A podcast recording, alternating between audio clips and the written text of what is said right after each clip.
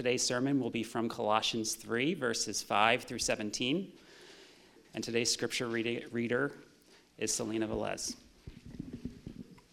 Good morning.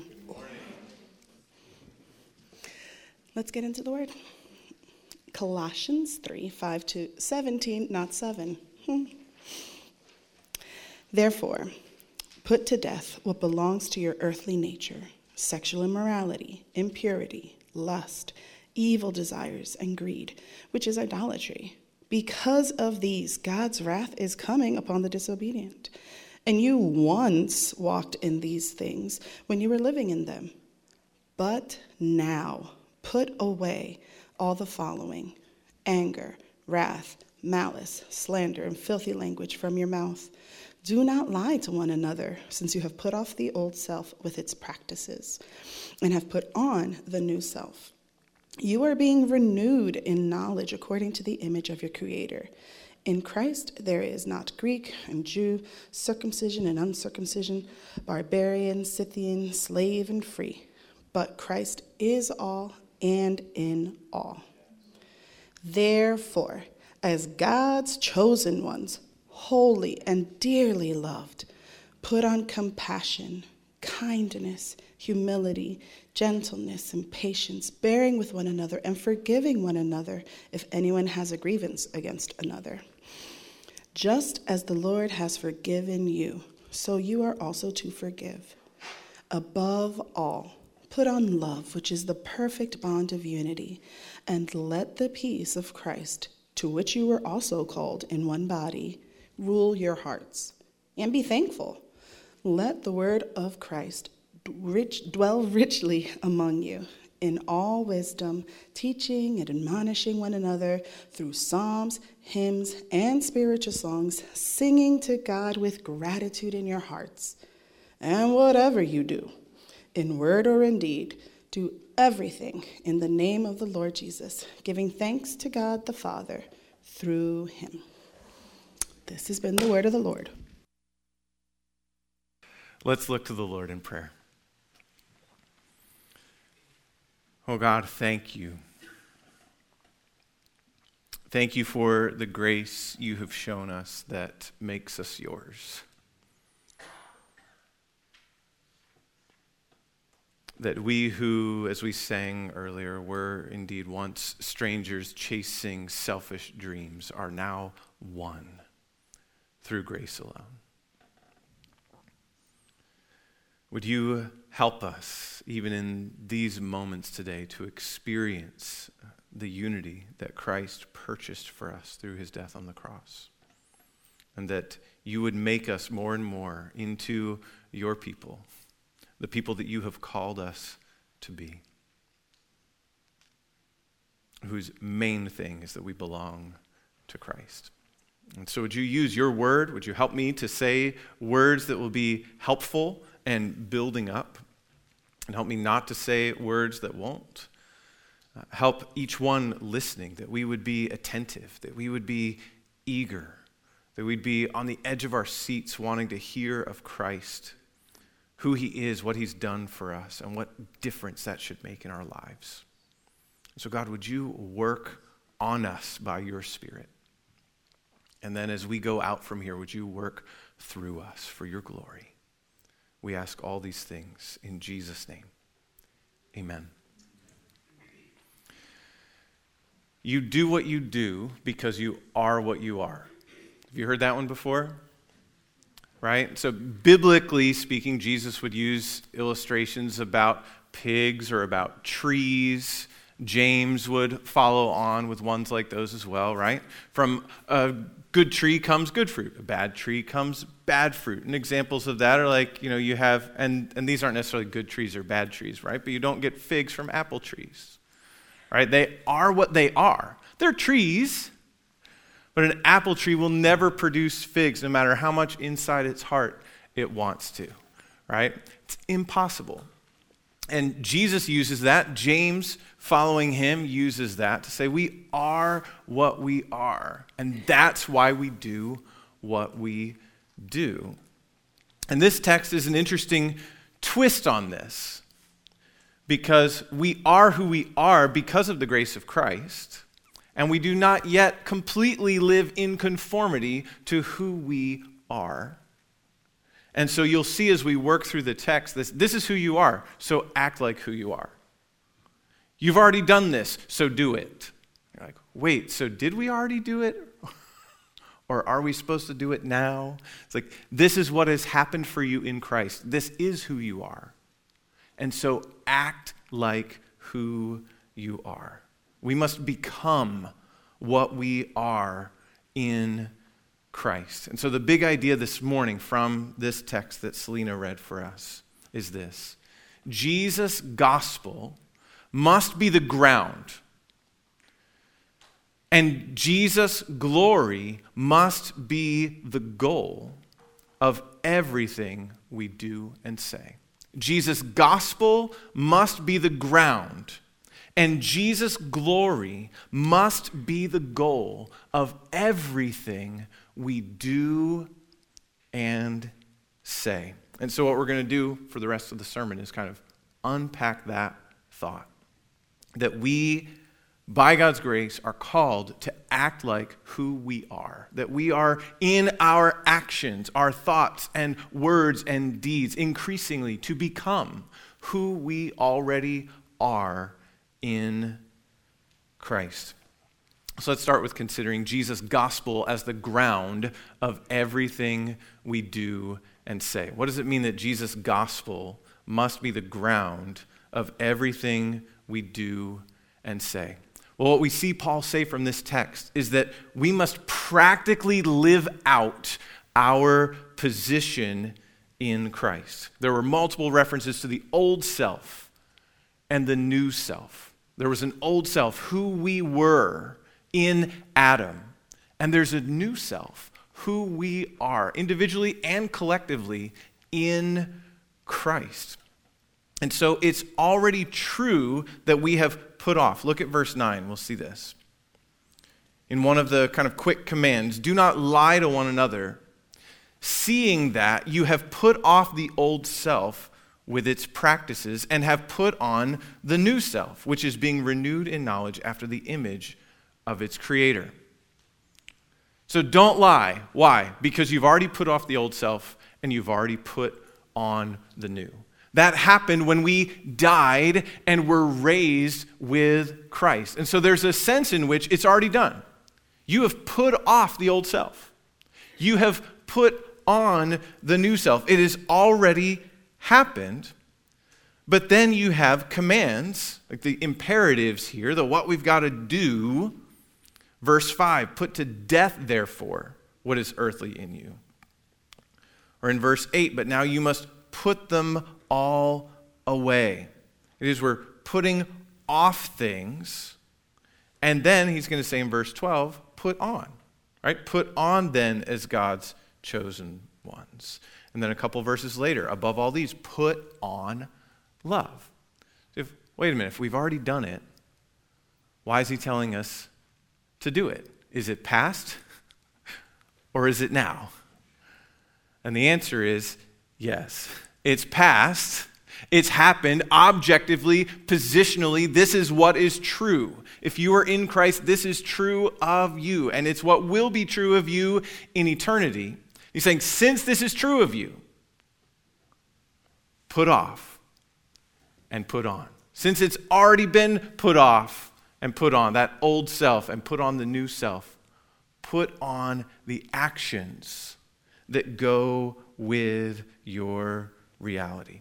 It's already true, but we live out what is true of us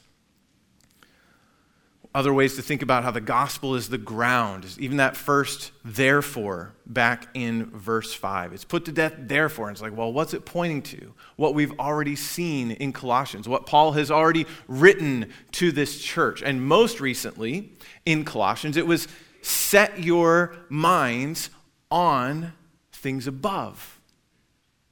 Set your hearts on things above. Seek the things above, not the things on the earth. We're like, well, what does that mean, right? It's like, is it harps and angels and clouds and all that? That's what's above, and then the earth is just the regular stuff we do? No. What's above is the character, the characteristics of the new age, the heavenly age, the day that we're looking forward to when heaven and earth are one as the new Jerusalem comes down from God out of heaven. And we live together with God and all his people in the new heavens and the new earth. What that age will be like, that's what we want to live now because we are now citizens of that heavenly age. So, heavenly isn't about what's in the sky now and looking up, it's about who we will be in that age when heaven and earth are one. So then what does it mean for earthly, right? It's not just what we do. It's like, okay, well, eating, right? That's, that's an earthly thing. It's just a thing that we have to do. It's like, no, no, no, no, no. That's not it.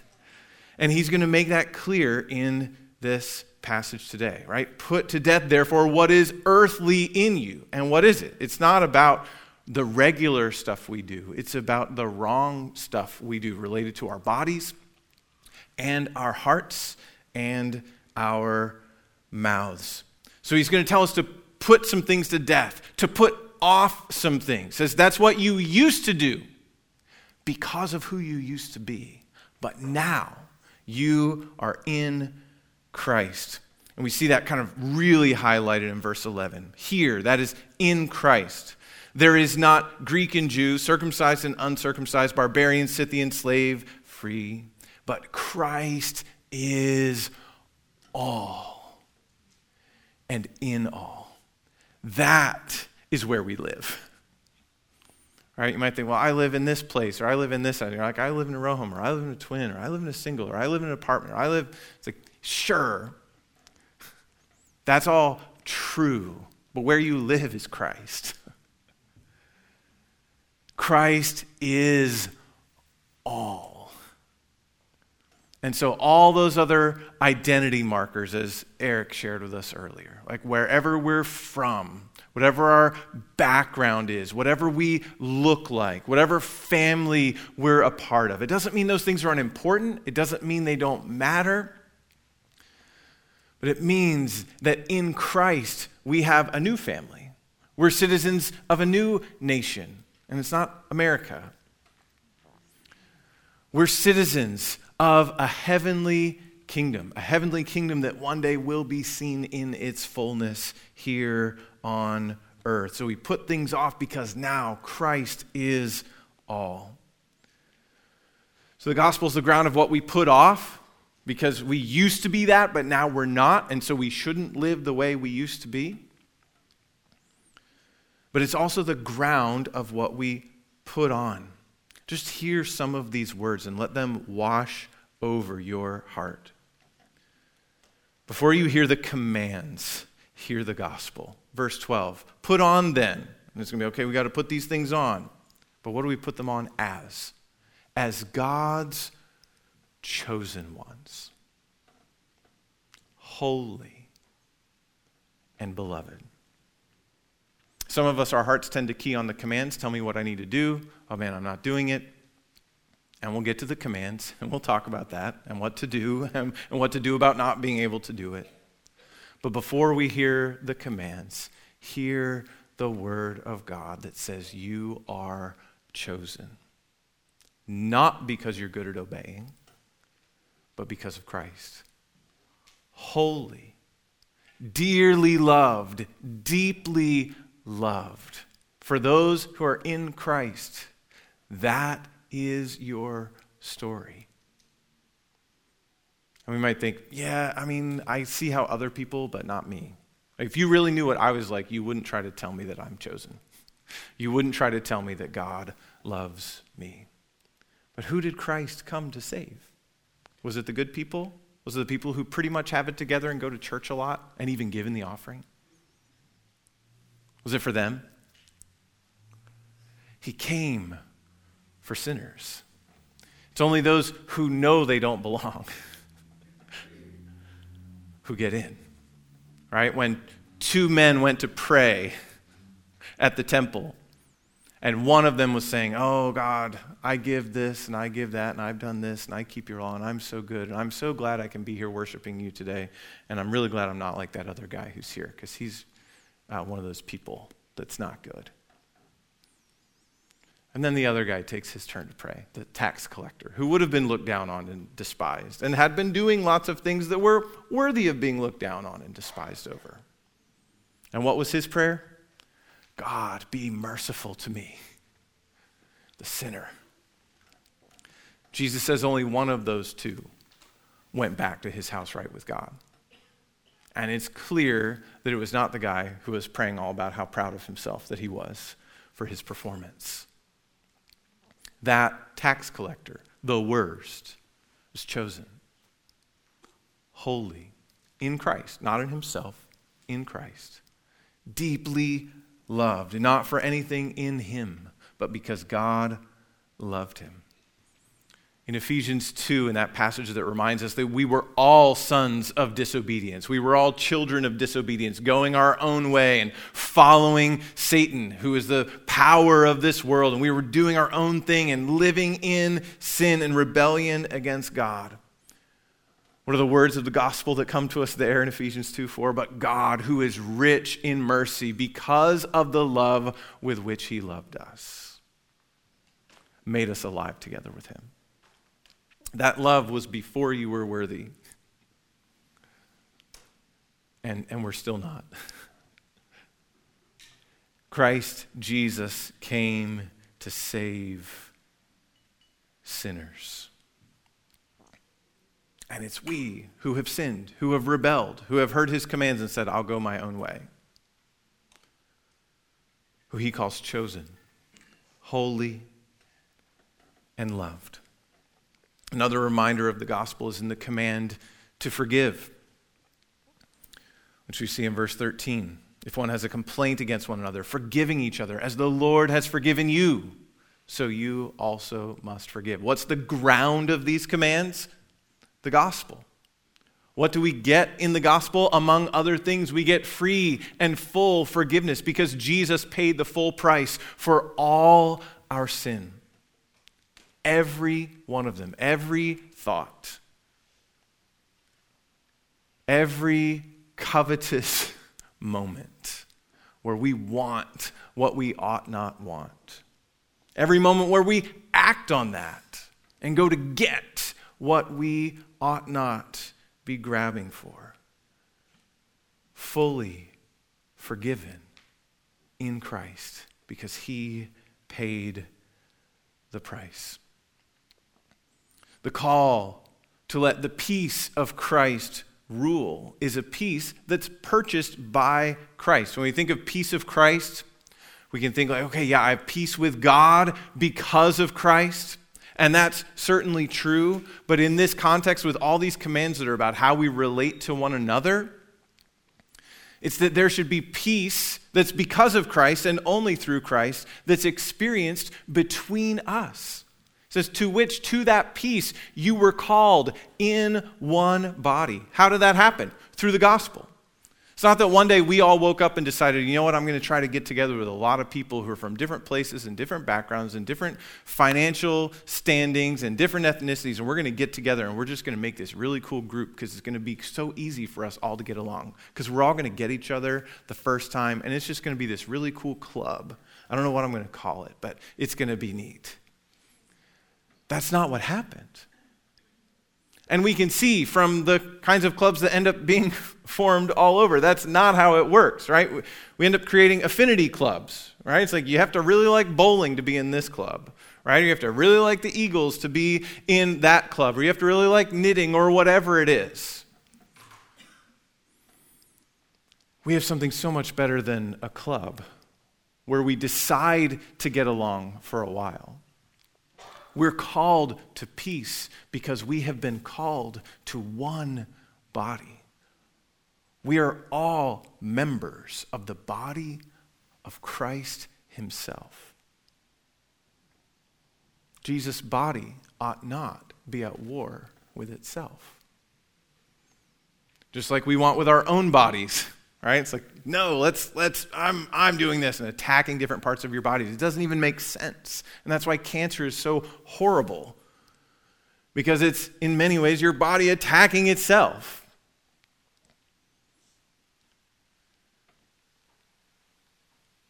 we're called to peace, but it's not peace that we've decided on. It's not peace that we've come together to make. It's peace that has been made through Christ, through the blood of his cross. That is why we have peace. And that becomes the ground, that gospel becomes the ground of why we pursue peace and why there is the command let the peace of Christ rule in your hearts. It's because he's called us to it, because we are his. And because we are his, we belong to one another. It's also embedded in the command to be thankful, or to do this with thankfulness, or in the last verse, giving thanks to God the Father through Christ. Why ought we to be thankful to God? Well, we belong to Christ by grace. Hell is not our destination. Instead, life with God and all his people is.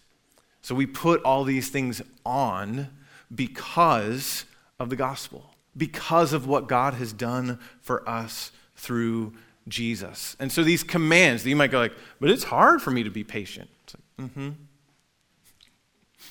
It's hard to be kind. I mean, I try and I start, and then the other person is, yeah, I get it. It's always the other person's fault. That's true for me uh, too.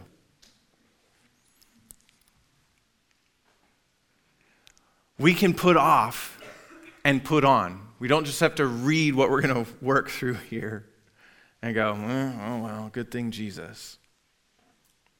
We can put off and put on. Why? Because we have died because we have been raised, because we are now alive, and because we will one day be revealed with Christ in glory. That's why.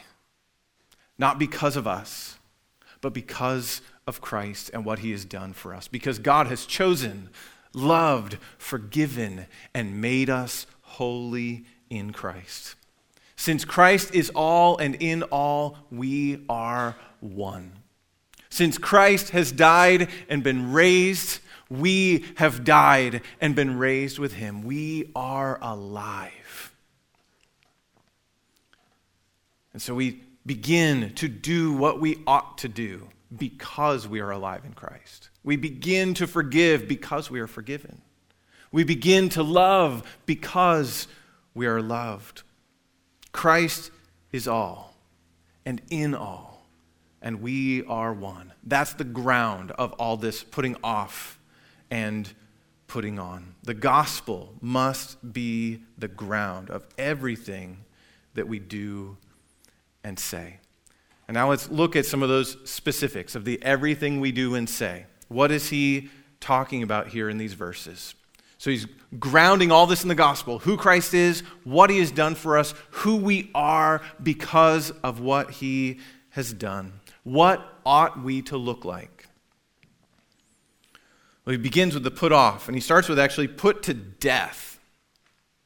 And that's what it means. It's serious. So, in an older generation, it's still a good word, though it's not a word we use every day. We talk about mortifying sin, the doctrine of mortification. Like mortification. I don't. Uh. The idea is we want to kill sin, and it comes from this text. Put to death. Right? It's not make a deal. It's not like, okay, we're, we're kind of, we'll call a truce and keep a little distance from each other, but when I need you later, we'll call you back over. It's kill. End.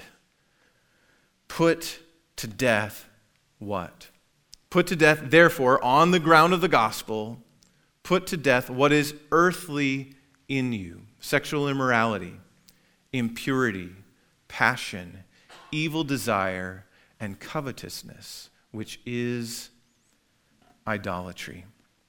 And so this is speaking of the body and its sinful desires. These words are hard to distinguish, and the point isn't necessarily to be able to distinguish them. Sexual immorality is a very broad term that, in, in, ways, would cover all the rest. Impurity can refer to any kind of moral corruption passion and evil desires are related to just that desires that are wrong, that are out of line. And there's a way in which covetousness connects to all of them. Right? We don't often necessarily immediately connect covetousness and sexual immorality, but the Bible does. uh, even in the, the Ten Commandments, right? It's don't covet. And one of the things you're not supposed to covet is your neighbor's wife or anything that is your neighbor's. And so evil desires, and that's where all of a sudden we're convicted, right? Because did anyone live this week without an evil desire? Without a desire for something you know you should not look at, but it's like, but I just really, really want to. It's like, I shouldn't want that thing. It's not good for me. It's not what will help me go nearer to Christ, but it just feels really good and I kind of deserve it. I know none of you would think that way. This, I'm just kind of confessing my sins, all right? But don't we do that?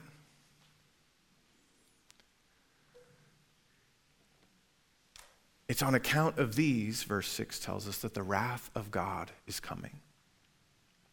It's one of the reasons that we need to kill our sin. It's one of the reasons that John Owen would say, Be killing sin, or it will be killing you. We belong to Christ. We have put off the old self with its practices. And the old self includes these desires, this moral corruption, looking at what we ought not look at. It's grounded in the gospel. We're God's people. We're Christ's people. Christ is in us. So I Paul will make the connections with the Corinthians. So when you're doing things you ought not to do with your body, you're doing those with Christ in you. It doesn't feel like he's there in that moment, but he is.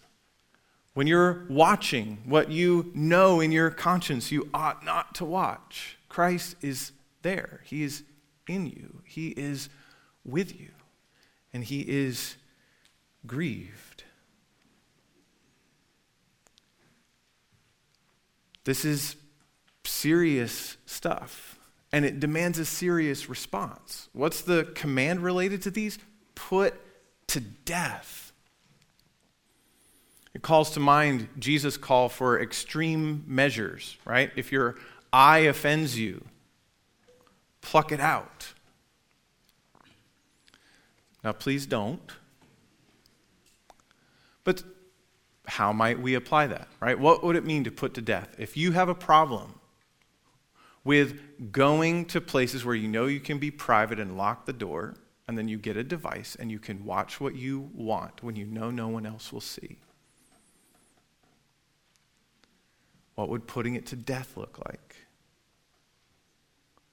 Maybe leaving the device outside that room. Oh, now you're making rules. You told us just two weeks ago we're not supposed to submit to man made rules. I'm not making that a rule. I'm not making it for all of us, right? That's part of what we talked about in that. We're free in Christ to live for Christ. And so we don't make rules for everyone to follow. But if that is a struggle for you, and if it's struggle's not even the right word because you're not even struggling, you're just giving in over and over again, and you're in Christ, put it to death. And a way that might help you put it to death is to keep yourself away from the place of temptation. It's tough when we're right in the middle of making a way for our sin to say, Lord, help me. I really don't want to go there this time. It's like, it's like, are you sure about that? Am I sure about that? And so maybe leave the device on the outside. Or maybe find other ways. It's like, how do I separate myself from the place? Now, it's not that room's fault. It's not even the device's fault, right? It's what our heart wants. But one practical way we can try to put our sin to death is to remove ourselves from situations where there's nothing good that's happening there. Put to death what is earthly in you. And what he means by earthly there is sexual immorality, sins of the body, sins of desire, wanting what is not ours, wanting what we ought not to have. which is idolatry. Right? That's what covetousness ultimately is. Well, it's just I just stumbled for a minute. I just and I just, you know, if I if I win the lottery, I'll give, you know, a bunch of it to the church. Cuz I'll be comfortable enough to start giving then. we'll never be comfortable enough. Right? Because covetousness, when it gets a little of what it wants, that's not the end, right? And we know that from our own lives right? It's like that thing we want. It's like, I got to have it. And it's like, okay, well, now I got, got to have the next thing of whatever it is, whether it's money, uh, sinful sexual desires, or anything else. What we covet, when we attain it, it's not satisfied, it only grows. And it's idolatry. When we're desperate to get what we want, we're taking Christ off his throne and saying, You don't belong there. There's something else that is more important. So idolatry there is not like, and then after they do all that, they'll go home and bow down to their idols. Like, no, it's not that. It's when we are putting something in the place of Christ, his value and who he is, and acting like something else will satisfy. Again, he says in verse 7 In these two you once walked. This used to be you. This used to be just your way of life when you were living in them. But now, because we are in Christ, it's time to put them all away. And what's the next group? Verse 8. Look, look back at that one. Anger, wrath, malice, slander, and obscene talk from your mouth. So these again are sins of the heart but mainly the emphasis here is where they show up in our words, in our actions, in community. Right? Anger doesn't usually stay with just you, is taken out on other people. And again, the point isn't so much to be like, well, I, I struggle with uh, anger, but definitely not wrath. It's like, no, it's like they're they're so close. He's just kind of piling them up. It's more to like not let any of us off the hook than it is to figure out exactly which one I have a problem with. And of course, he's speaking here of sinful anger, right? It calls to mind again the words of James in James 1 that the, the wrath of man does not produce the righteousness of God. And there are times you think, you know, this is the right, I'm going to, boy, and they deserve it. I'm going to let it out. And then and things will get better because I'll, if, especially for parents, I'll scare them into doing what they ought to do. And then everything will be fine.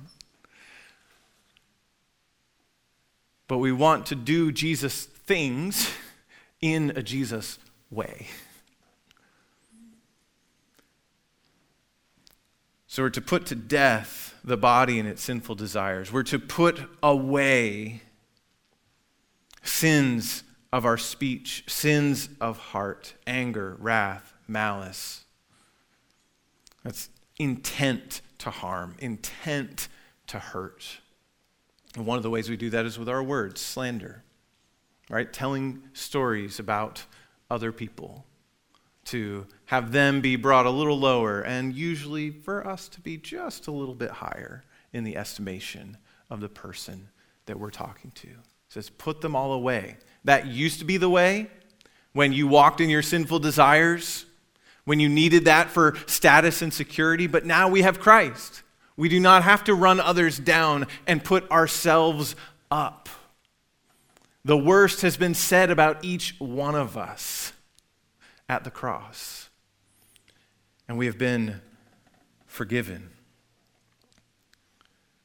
An obscene talk, and that's kind of what it sounds like blasphemy, filthy speech, coarse language.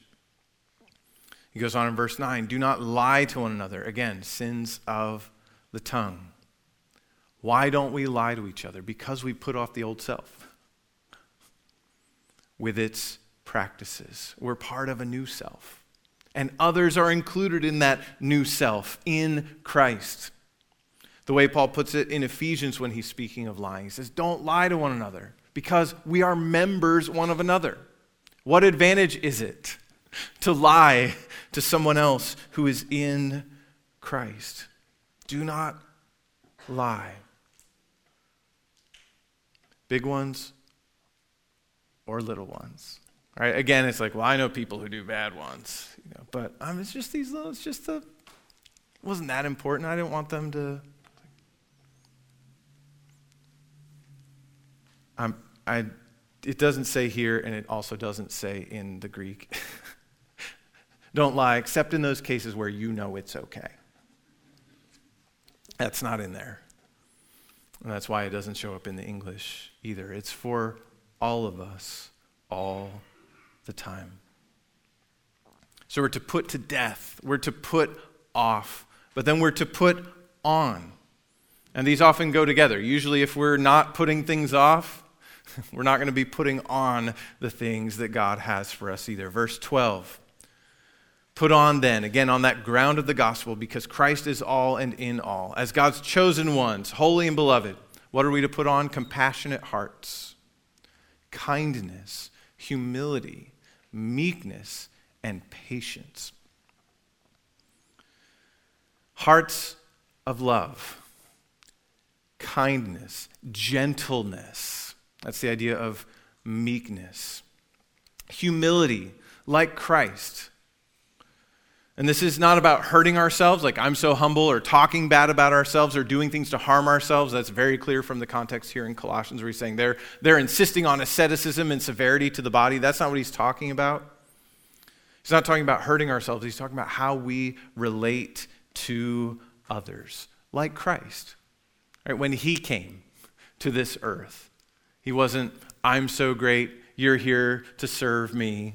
Right? The Son of Man came not to be served, but to serve and to give his life as a ransom for many. And then patience, followed by bearing with one another. The idea of bearing with one another is putting up with each other. And that's so bearing with sounds, I don't know, it just doesn't sound the same as saying, like, you have to put up with each other.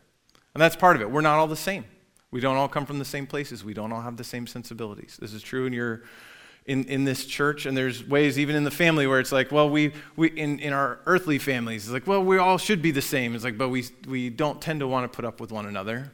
But in the church, we have even more ways that it's easy to be like, eh, I don't have to put up with that. But that's not what God's word says. It says that we're to put up with one another. We're to be kind, humble, patient. Hmm. It's hard to be kind when everyone else is mean, isn't it? And that's how we can feel, right? You feel that way driving.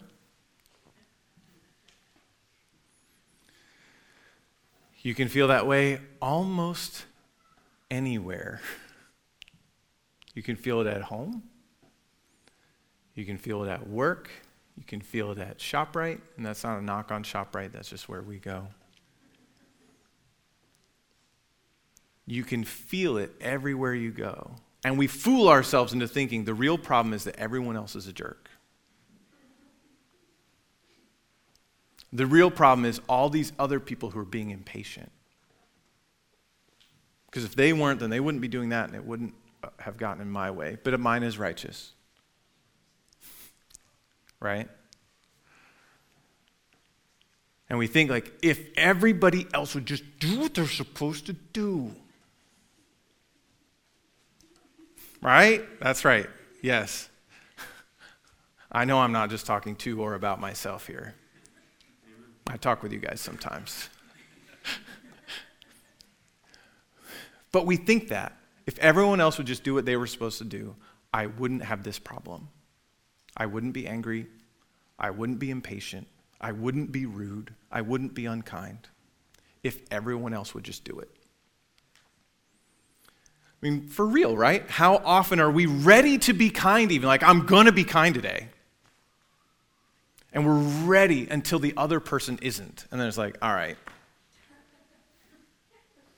we're doing that. I know how to do that.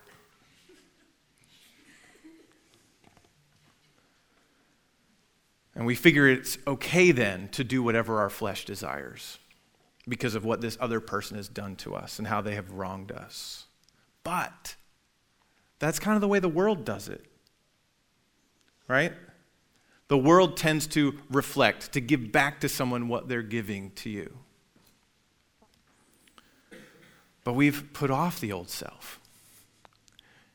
We've put on the new self. And so rather than merely reflecting the other person's approach, by God's grace, because of the gospel, because of who we are in Christ, rather than mirroring back what we receive from them, we must persist in kindness, in gentleness, and humility. That's what patience really is. It's a persistence in kindness and gentleness and humility. It's that it keeps going when we wouldn't have. But we can't blame our lack of patience on others. We can't blame our lack of kindness on our siblings.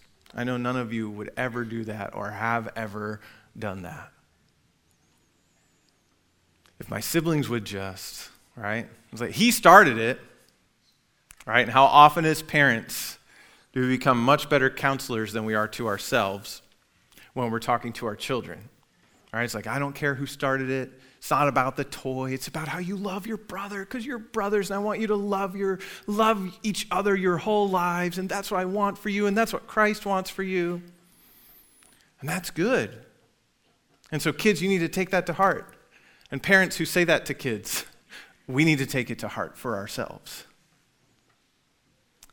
That is our story with everyone who is in Christ.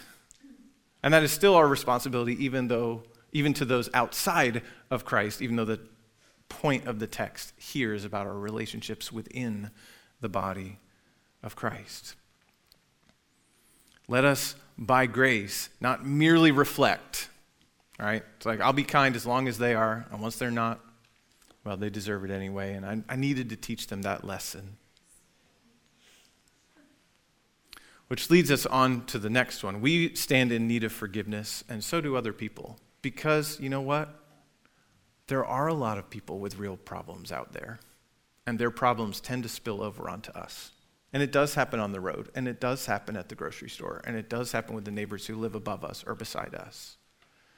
It does happen, it is real. And so that's never an excuse for our reactions to them. Instead, what it should lead us toward is forgiveness. In verse 13 again, bearing with one another, and if one has a complaint against another, forgiving each other. Forgiving each other. And you say, but they do not deserve it. And that is the point. That's the point. If we only forgave people who deserved it, we'd never forgive anyone. And isn't it good that that's not how Jesus works? it's as the Lord has forgiven you.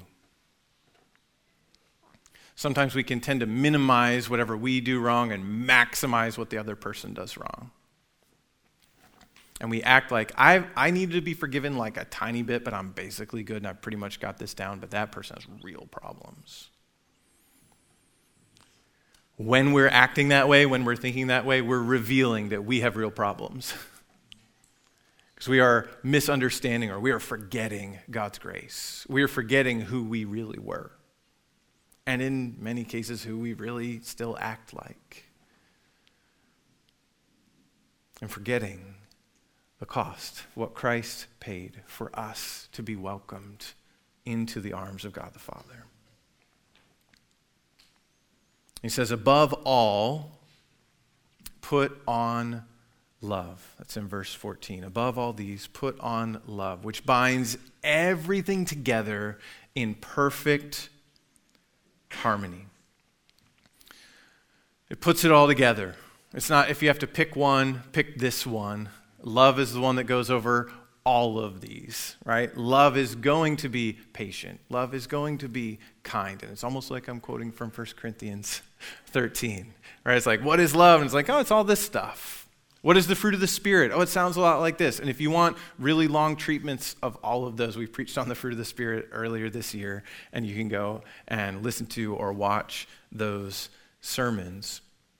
But that's what love looks like gentleness, kindness, patience, humility, preferring others before ourselves, looking for how we can serve rather than looking for how we can be served. And that love that we only have because of Christ is what binds us together, holds us together, and it's where we can experience perfect harmony, which leads him to thinking about peace in verse 15.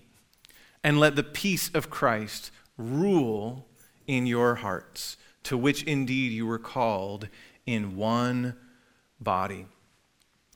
The idea here is that peace the peace that Christ has purchased is like an umpire. It's the, it's the one who can give a ruling and you abide by it, and there's no instant replay. right? It's like any, it's a, there's no instant replay. Let the peace of Christ rule in your hearts. Let the peace of Christ, the idea then is to let the peace of Christ be the decisive factor in your heart, in your relationships with others who are in Christ. Now, if truth, if the gospel is being compromised, then we never let that go in the name of peace.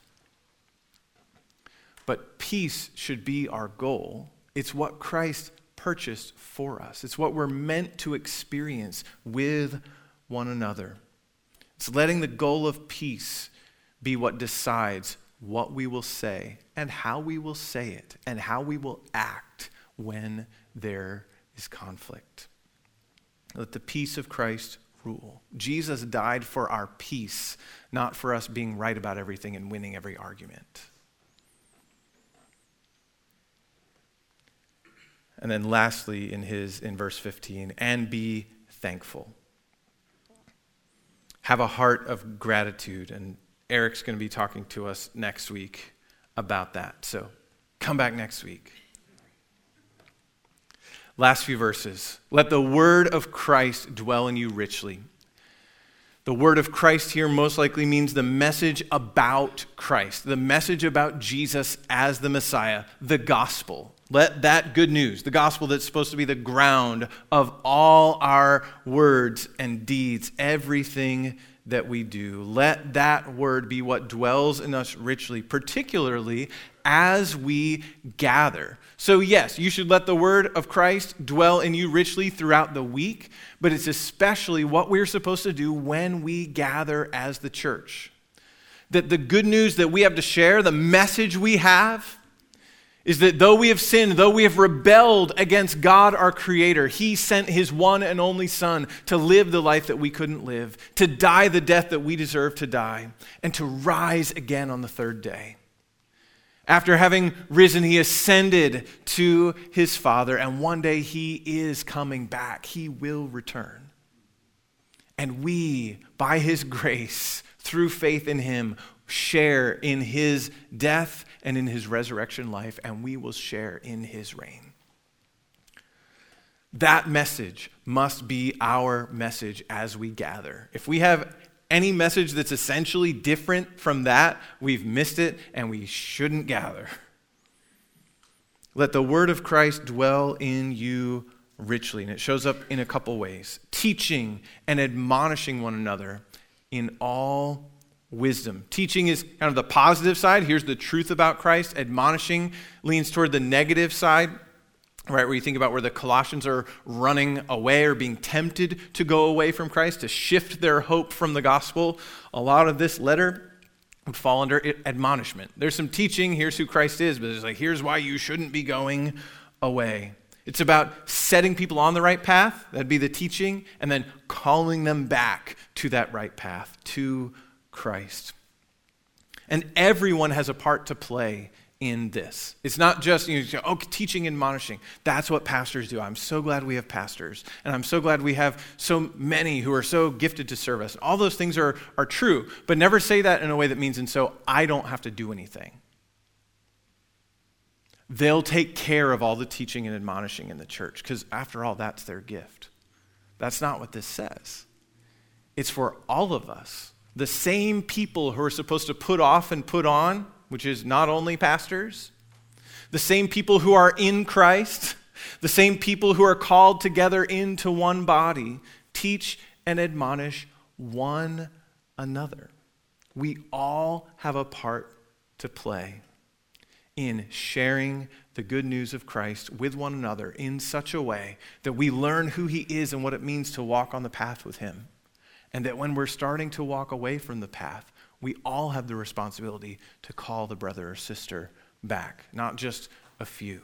And so if you see and if you know, oh, here's someone who's being tempted, be like, hey, Rob, you, got you really ought to talk to that person. And maybe I ought to, and maybe I will. But you ought to. It's for you, it's for us. We all have a part to play. Individually, corporately. And there is reference here to our gathered worship, singing psalms, hymns, and spiritual songs. That our gathered worship, in our teaching, admonishing, our singing, and throughout our lives, is to be centered on the message of Christ and the salvation and the new life that he brings. The gospel must be the ground of all we do and say and Jesus' glory must be the goal of everything that we do and say because God chose us to be his people. That's amazing grace. The same God who chose us to be his people has chosen and called us to live as his people. And so we want people to see our lives and know that there is a Savior and to ask us the reason for the hope that lies within us. And so, this last verse, verse 17, kind of caps everything. And everything you do, whatever you do, in word or deed, and that's another way of saying like that everything you do, right? It's like you, you either say stuff or you do stuff. It's like everything you do. Do everything in the name of the Lord Jesus giving thanks to God the Father through him. Whatever you do, do everything in the name of the Lord Jesus. Our whole lives. When we think about in the name, it's kind of like I don't I don't even know where this would have been from. It just seems like a general thing from my childhood where you see you know, someone, a, a bad guy's running away, and a police officer says, Stop in the name of the law. You ever heard that before? I'm the only one. Okay, thank you. I feel better. Right? Stop in the name of the law. It's like, what does that mean? Right? It means that I'm acting on behalf of something that should make it where you should do what I say. Right? It's like, I don't have that authority on my own. When we say stop in the name of the law, we're speaking as a representative we're speaking on behalf of someone. And we think about in the name of Jesus. Uh, sometimes, especially if you've grown up in church, it's just like, well, you know, we pray in Jesus' name. Like that's how we end our prayers. He said to, he said to do that somewhere, I'm sure. And that's why everyone always closes their prayers with in Jesus' name. So it's words we say. And it's true, it is words we say. And we ought to pray in Jesus' name because Jesus did actually command us to do that in his name. But what does it mean? Is it just an addendum to our prayer? When we're done with the real stuff, it's like, ah, ending, right, right, right, got it. When we're speaking of doing something in Jesus' name, or he says to do everything in the name of the Lord Jesus. We do what we do as his representatives. We do what we do under his authority.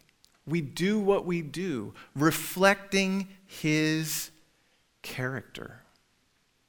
And it's everything. It's like whatever you do, word and deed, everything. It's like, again, we're not distinguishing, he's piling up. For us to say, like, everything, like literally everything. There's a Christian way to do everything that we do. That is, again, it doesn't mean like there's a Christian way to wear shoes, it's with a verse on the back. That's not the point. Though if you have a verse on the back of your shoe, that's totally fine. There's a Christian way to do everything. And what that means is there's a way to do everything we're doing with and for Christ because we are in Christ, because we have died and been raised with Him. And as Christians, growing into who we are, living like who we are, in some ways is as simple and as deep and hard and difficult as that. That in every moment, when I'm about to open my mouth, how is this representing Christ? How is this under the authority of Christ? How is this reflecting the character of Christ? What I'm about to say, I ought to be able to say, I'm doing this in the name of Jesus. I think there's a lot of things we say that we wouldn't say if we stop to think, I'm saying this in the name and on the authority of my Lord Jesus. And I think there are things that we do that if we stopped before and said, Can I do this in the name of Jesus? We wouldn't do it. And so the call today isn't just like, okay, we heard a sermon, that was a little tough and heavy. Glad that's over. I can go back to my regularly scheduled programming now. It's for us to take with us how can I do what I'm doing right now with and for Jesus? Because by his grace, I belong to Jesus. If you're about to do something and you can't think of a Christian way to do it, don't do it. If you're about to say something and you can't think of a Jesus way to say it, don't say it. And here's the rest of the test giving thanks to God the Father through Christ. So that might check us with certain things that we watch or use for entertainment. Can I thank God for this? Can I thank God for this thing? Can I thank God for this moment?